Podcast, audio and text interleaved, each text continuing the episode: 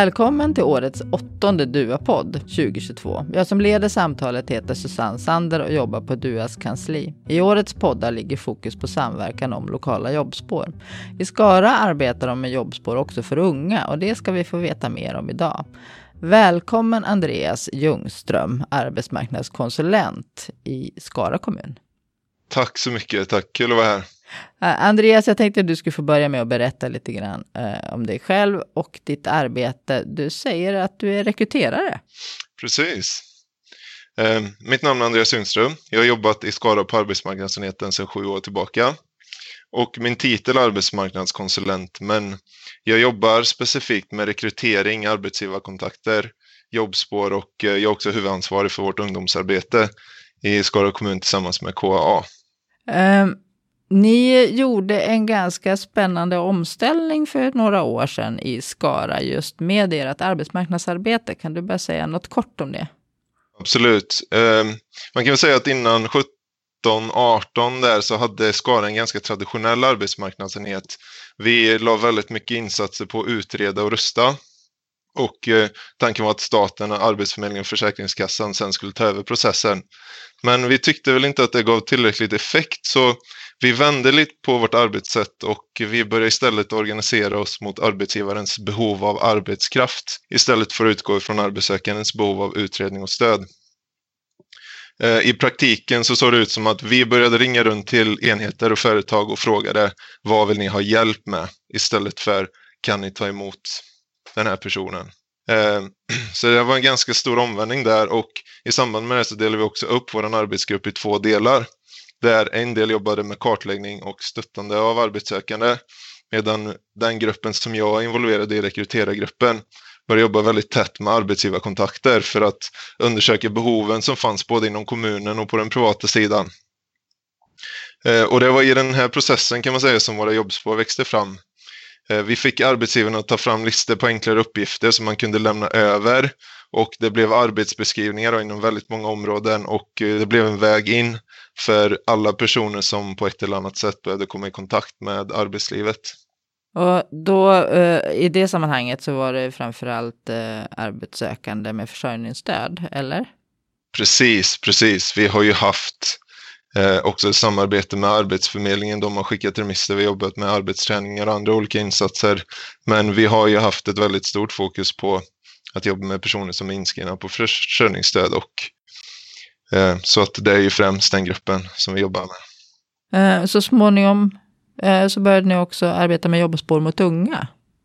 Ja, det började ju egentligen det började ju ganska lång tid tillbaka för vi på eh, arbetsmarknadsenheten har ju haft, eh, vi organiserar feriepraktiken. Och i feriepraktiken så har vi ett arbete kring prioriterade ungdomar. Och det är ungdomar som på, av olika anledningar bedöms ha ett speciellt behov av ett sommarjobb. Och här har vi haft en väldigt nära samverkan med skolan och med de som jobbar med det kommunala aktivitetsansvaret. Men det har ju varit ett arbete som varit väldigt centrerat kring sommaren men nu efter att vi har kunnat eftersöka medel de senaste åren med satsningar på just sommarjobb och med jobb för unga så har vi kunnat organisera oss mycket bättre. Vi har kunnat skapa processkartor och vi har kunnat jobba mer helårsövergripande med de här processerna. Och, och hur jobbar ni då? Ja, eh, 2021 där så ansökte vi om medel för att jobba fram tydliga processer och strukturer för det arbete som vi egentligen redan var igång och jobbade med vi gjorde ju väldigt bra saker i praktiken, men vi hade en ganska otydlig arbetsfördelning och eh, inte jättetydliga förväntningar på vem som skulle göra vad. Men när vi fick chansen att kunna jobba fram de här processkartorna och de här strukturerna så såg vi väl att vi behöver fyra spår i Skara som ungdomar ska kunna slussas in i. Och de här eh, spåren som vi skapade var ett arbetsspår, ett studiespår, ett hälsospår och ett spår mot LSS.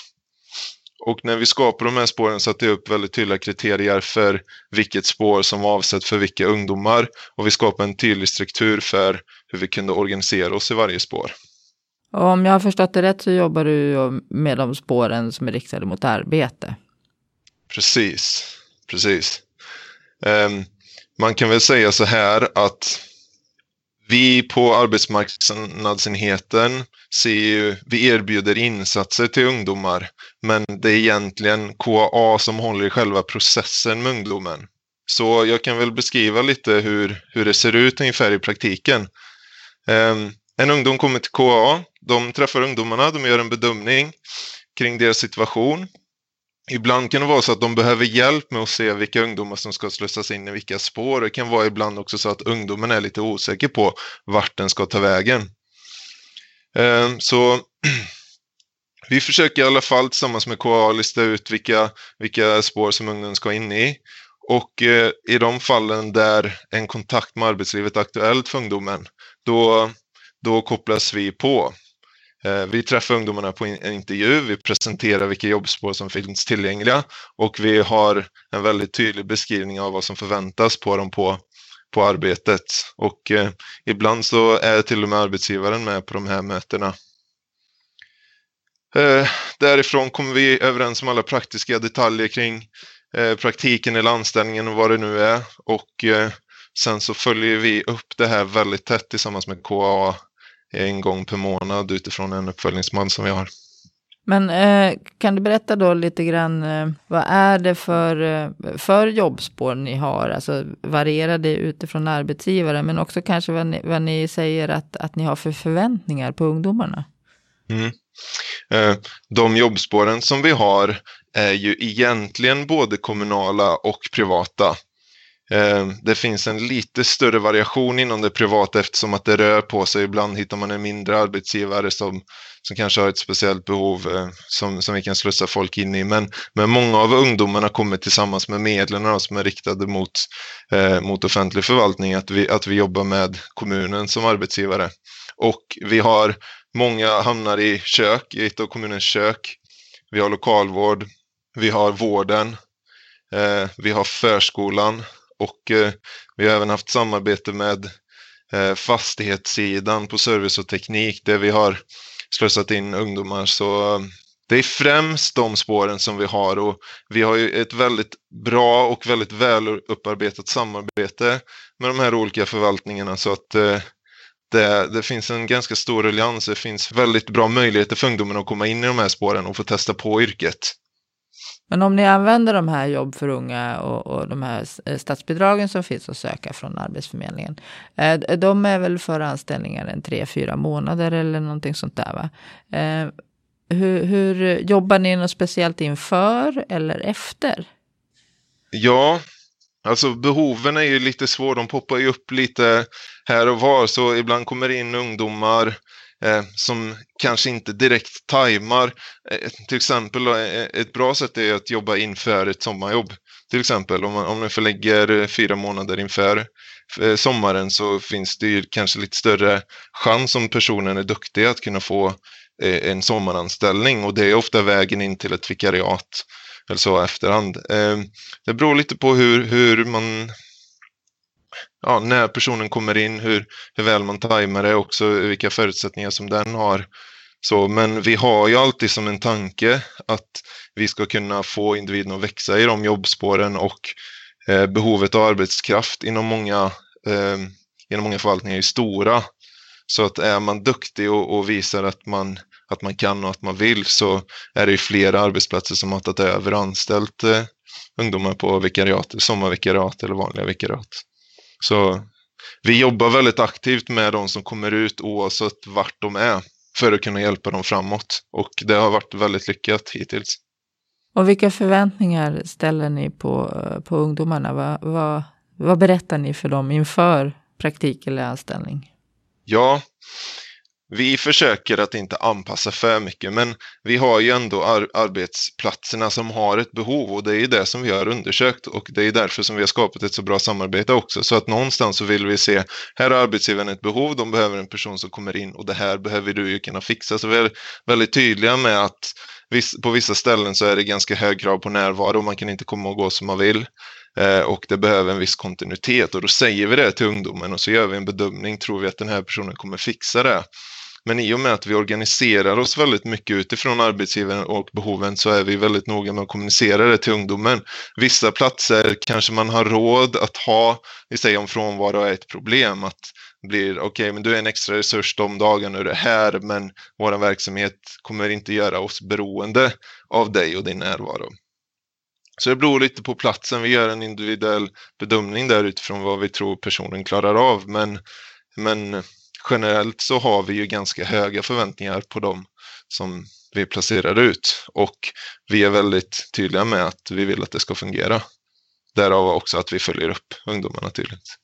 Ja, vad, eh, säger ungdomarna när du berättar att ja, men nu får du en praktik eller en anställning på eh, i en verksamhet som faktiskt har rekryteringsbehov och om du visar framfötterna så finns goda förutsättningar för att få mer jobb. Vad säger de? Hur tänker de?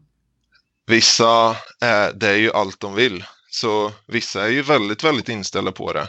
Det beror ju lite på i vilken situation de är, men, men många är ju helt inställda på att okej, okay, nu är det på riktigt, nu är det på allvar och eh, om jag ger mig in i det här så är det 100% som gäller. Andra personer är ju, har ju lite, lite större behov, kanske har eh, någon, form av, någon form av hinder i bakgrunden och eh, då handlar det om att hitta rätt plats, göra rätt matchning och eh, och kanske ha en, en grad av flexibilitet som funkar för personen. Men generellt så, generellt så är de väldigt införstådda med att det, arbetsplatsen finns inte till för dem utan de finns till för arbetsplatsen. Och det är i, i det grundkravet som vi har byggt vår verksamhet väldigt mycket. Och eh, ja, de flesta, nästan alla, uppskattar det och är införstådda med det. Du nämnde ju också att ni gör uppföljning. Ni har en uppföljningsblankett som jag har fått se. Väldigt intressant. Men berätta lite om det. Ja, eh, egentligen så använder vi den till alla placeringar, men vi har ju bara vi har ju de de verksamheterna som finns, det är ju riktiga verksamheter. Vi har ingen låtsasverkstad utan vi, vi har liksom verkliga arbeten och de är ute i de riktiga verksamheterna. Och det är väldigt, väldigt viktigt att vi får det att fungera där för att arbets, arbetsgivaren ska vilja ha kvar dem.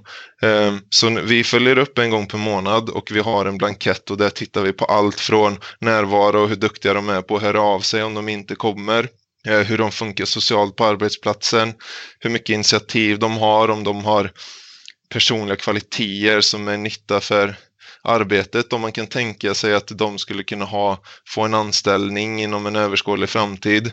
Och så kikar vi på det och sen så följer vi upp det kontinuerligt och då kan man lätt också se och följa personernas framsteg eller kanske ibland brist på framsteg. Eh, och då är det också väldigt lätt att ta det med de personer som vi placerar ut sen att vi ser att okej, okay, men här så ser vi brist på initiativförmåga och de tycker kanske att du är passiv och det här har de tyckt under hela den här perioden så något vi behöver jobba med eller diskutera så, så att eh, eh vi tycker det är väldigt viktigt att ha de här systematiska uppföljningarna och eh, jag tror också att personerna känner en trygghet i att okej, okay, men det är det som gäller och jag vet vad vi kommer kika på och eh, ja, så det är en väldigt viktig del i vårt arbete. Och ni gör det här alltså flera gånger för varje individ? Och... Ja. Gör ni det i dialog med arbetsgivaren eller är det så att arbetsgivaren fyller i det själv? Vi gör alltid i dialog med arbetsgivaren. Eh, och, eh, och vi pratar och ibland så ser det samma ut hela tiden. Ibland så ser man att det skiftar på, beroende på vilken årstid det är. Eh, så, och ibland börjar väldigt bra och sen så tappar de. Så att eh, det, det, är väldigt intressant att följa men, eh, men vi, vi har ju så nära dialog med arbetsgivarna nu i och med att vi har en stor rekryterargrupp som jobbar så tätt med arbetsgivarna så att eh, det kommer väldigt naturligt. Vi hörs med enhetscheferna nästan varje vecka skulle jag säga.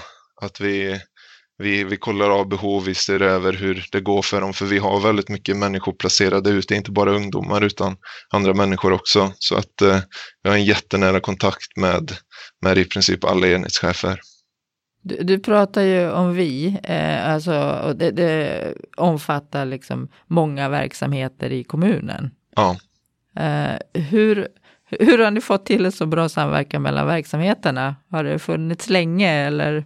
Jag, eh, nu, jag har jobbat i, i sju år och jag har ju varit med i den gamla verksamheten och i den nya. Alltså jag var med i hela organisationsförändringen. Och jag upplevde att det blev en skillnad när vi började gå ut och fråga om behov istället för kan ni ta emot.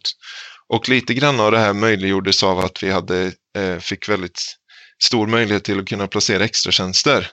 Um, för då var det många av dem som vi jobbade med som kanske behövde arbetsträning som vi gick ut och gav en tjänst istället. Och då gjorde vi en synvända här och då sa vi vad, vad kan vi plocka ut hos er? Vad är det ni behöver ha hjälp med? Um, och sen när vi organiserade oss, då, nu har vi fyra stycken rekryterare som jobbar mot olika arbetsgivare i kommunen och vi har delat upp dem förvaltningsvis. Det har gjort att vi har fått en sån bra inblick i deras olika verksamheter. Så jag till exempel har vården.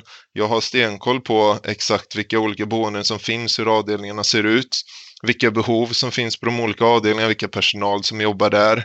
Eh, vissa är det lugna, vissa andra är det stressigt, vissa har eh, demensvård, vissa har en tuff eh, brukare kanske. Så, så vi, har, vi har en sån detaljkännedom i det och, och det är också mycket lättare att göra bra placeringar. Eh, och, och det här finns i väldigt många olika verksamheter och vi har väldigt bra kontakt med, eh, med förskolorna också, med kosten, lokalvården. Så att, eh, eh så att det är någonting som har blivit mycket, mycket bättre efter vår omställning. Och jag upplevde inte att vi hade en så nära samarbete innan vi gjorde den här förändringen. Nej, men det är jättespännande. Eh, ni, du nämnde ju lite i förbifarten att ni eh, samarbetar med Arbetsförmedlingen också. Eh, kan du berätta lite mer om det? När, vi, när jag började, det var 2015, så hade vi ju ett väldigt nära samarbete med Arbetsförmedlingen. De hade ju en lokal förankring, de hade ett lokalt kontor och vi hade ju väldigt lätt för att göra gemensamma planeringar med de arbetssökande. Ehm, men nu så har ju det lokala kontoret försvunnit och vi upplever att det har blivit svårare att upprätthålla en gemensam planering för de arbetssökande. Samtidigt så är samarbetet med AF väldigt viktigt för att de måste vara inskrivna på Arbetsförmedlingen för att kunna ta del av formella beslut, alltså praktik eller åtgärdsanställningar, stödanställningar av olika slag. Så vi ser ju den kontakten med AF som väldigt, väldigt viktig. Men man kan väl säga så här att Samarbetet ligger ofta i att vi stöttar de individerna vi har i kontakten med Arbetsförmedlingen och vi försöker ligga på Arbetsförmedlingen när vi behöver ta beslut. Och de flesta arbetsmarknadspolitiska insatserna som vi har följs upp av oss. De sköts och följs upp av oss. Så att vi ser dem som en väldigt viktig aktör. Vi skulle gärna ha ett nära samarbete men de är utspridda nu så det är lite, lite svårare.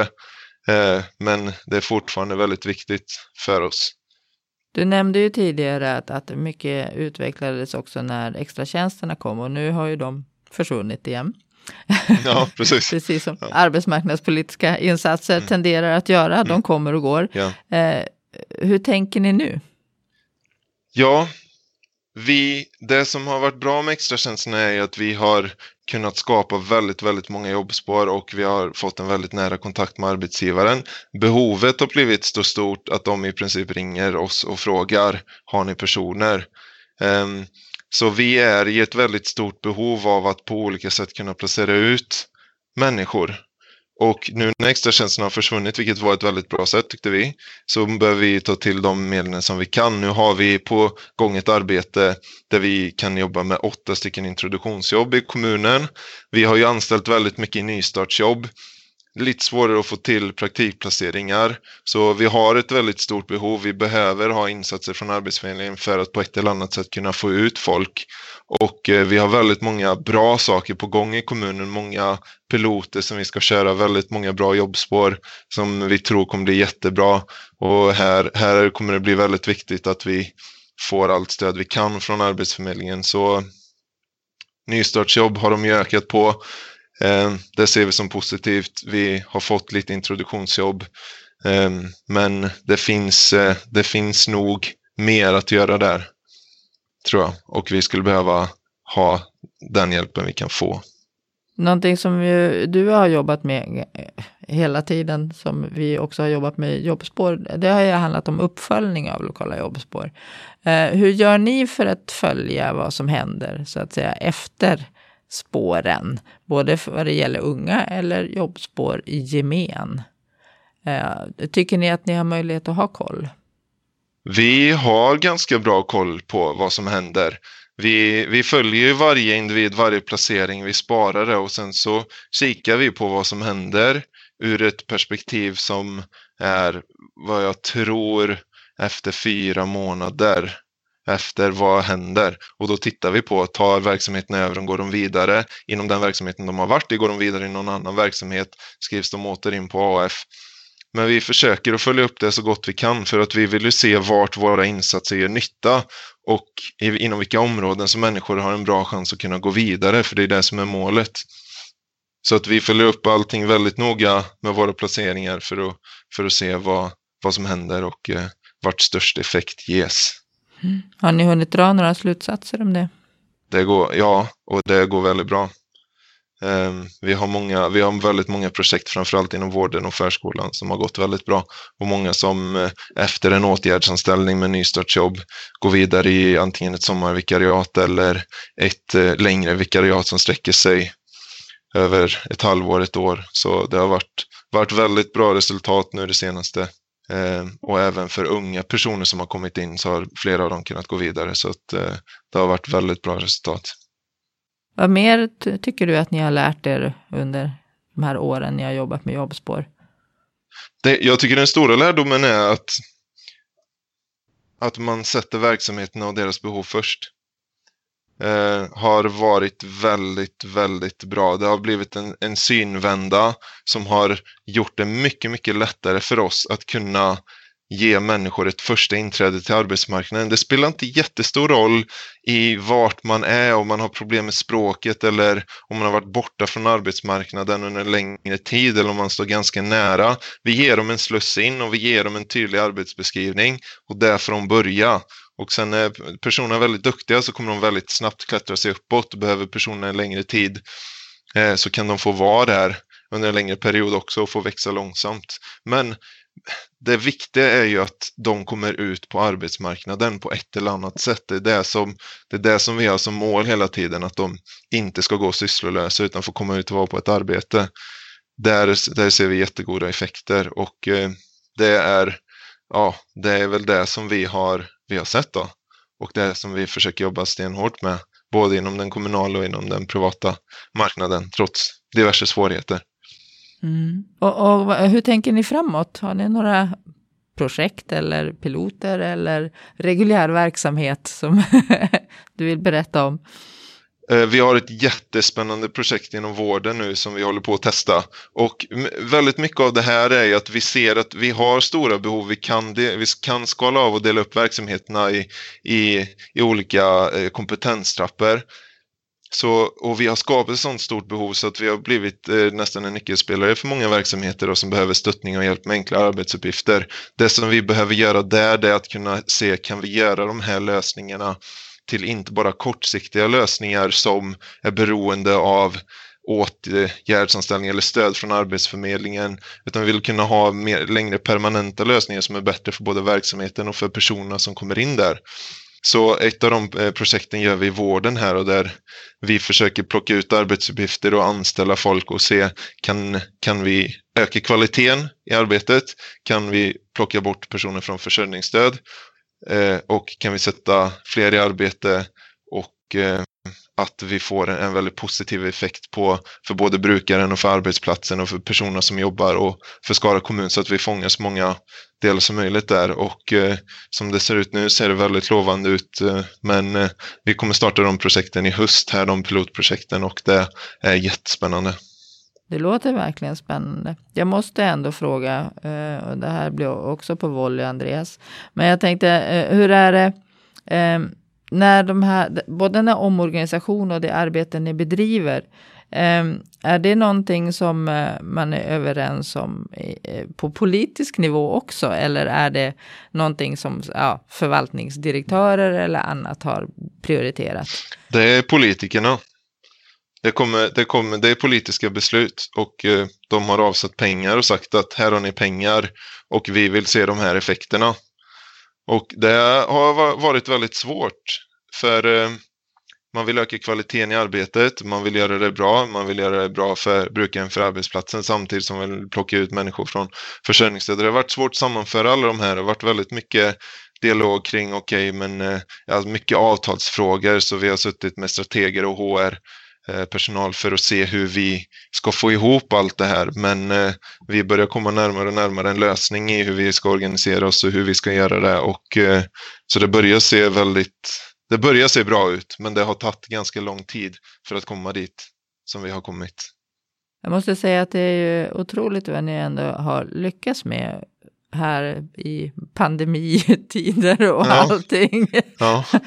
Att, att ändå ha en sån eh, långsiktighet och sån envishet i det arbete ni har bedrivit. Eh, för att det måste ju ha påverkat pandemin helt klart, ert arbete.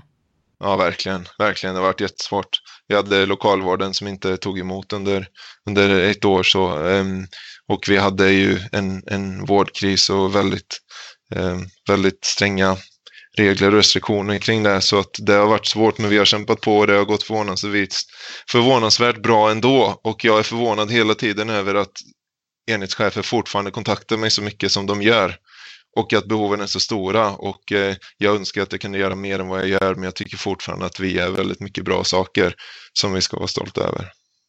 Jag tror att många andra också kommer att tycka att ni gör väldigt mycket bra saker, Andreas.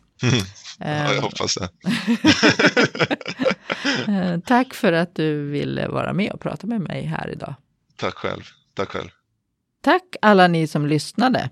Om ni vill veta mer om hur man arbetar i Skara så finns både uppföljningsblanketten och eh, deras process över hur man jobbar med unga på DUAs hemsida att ta del av.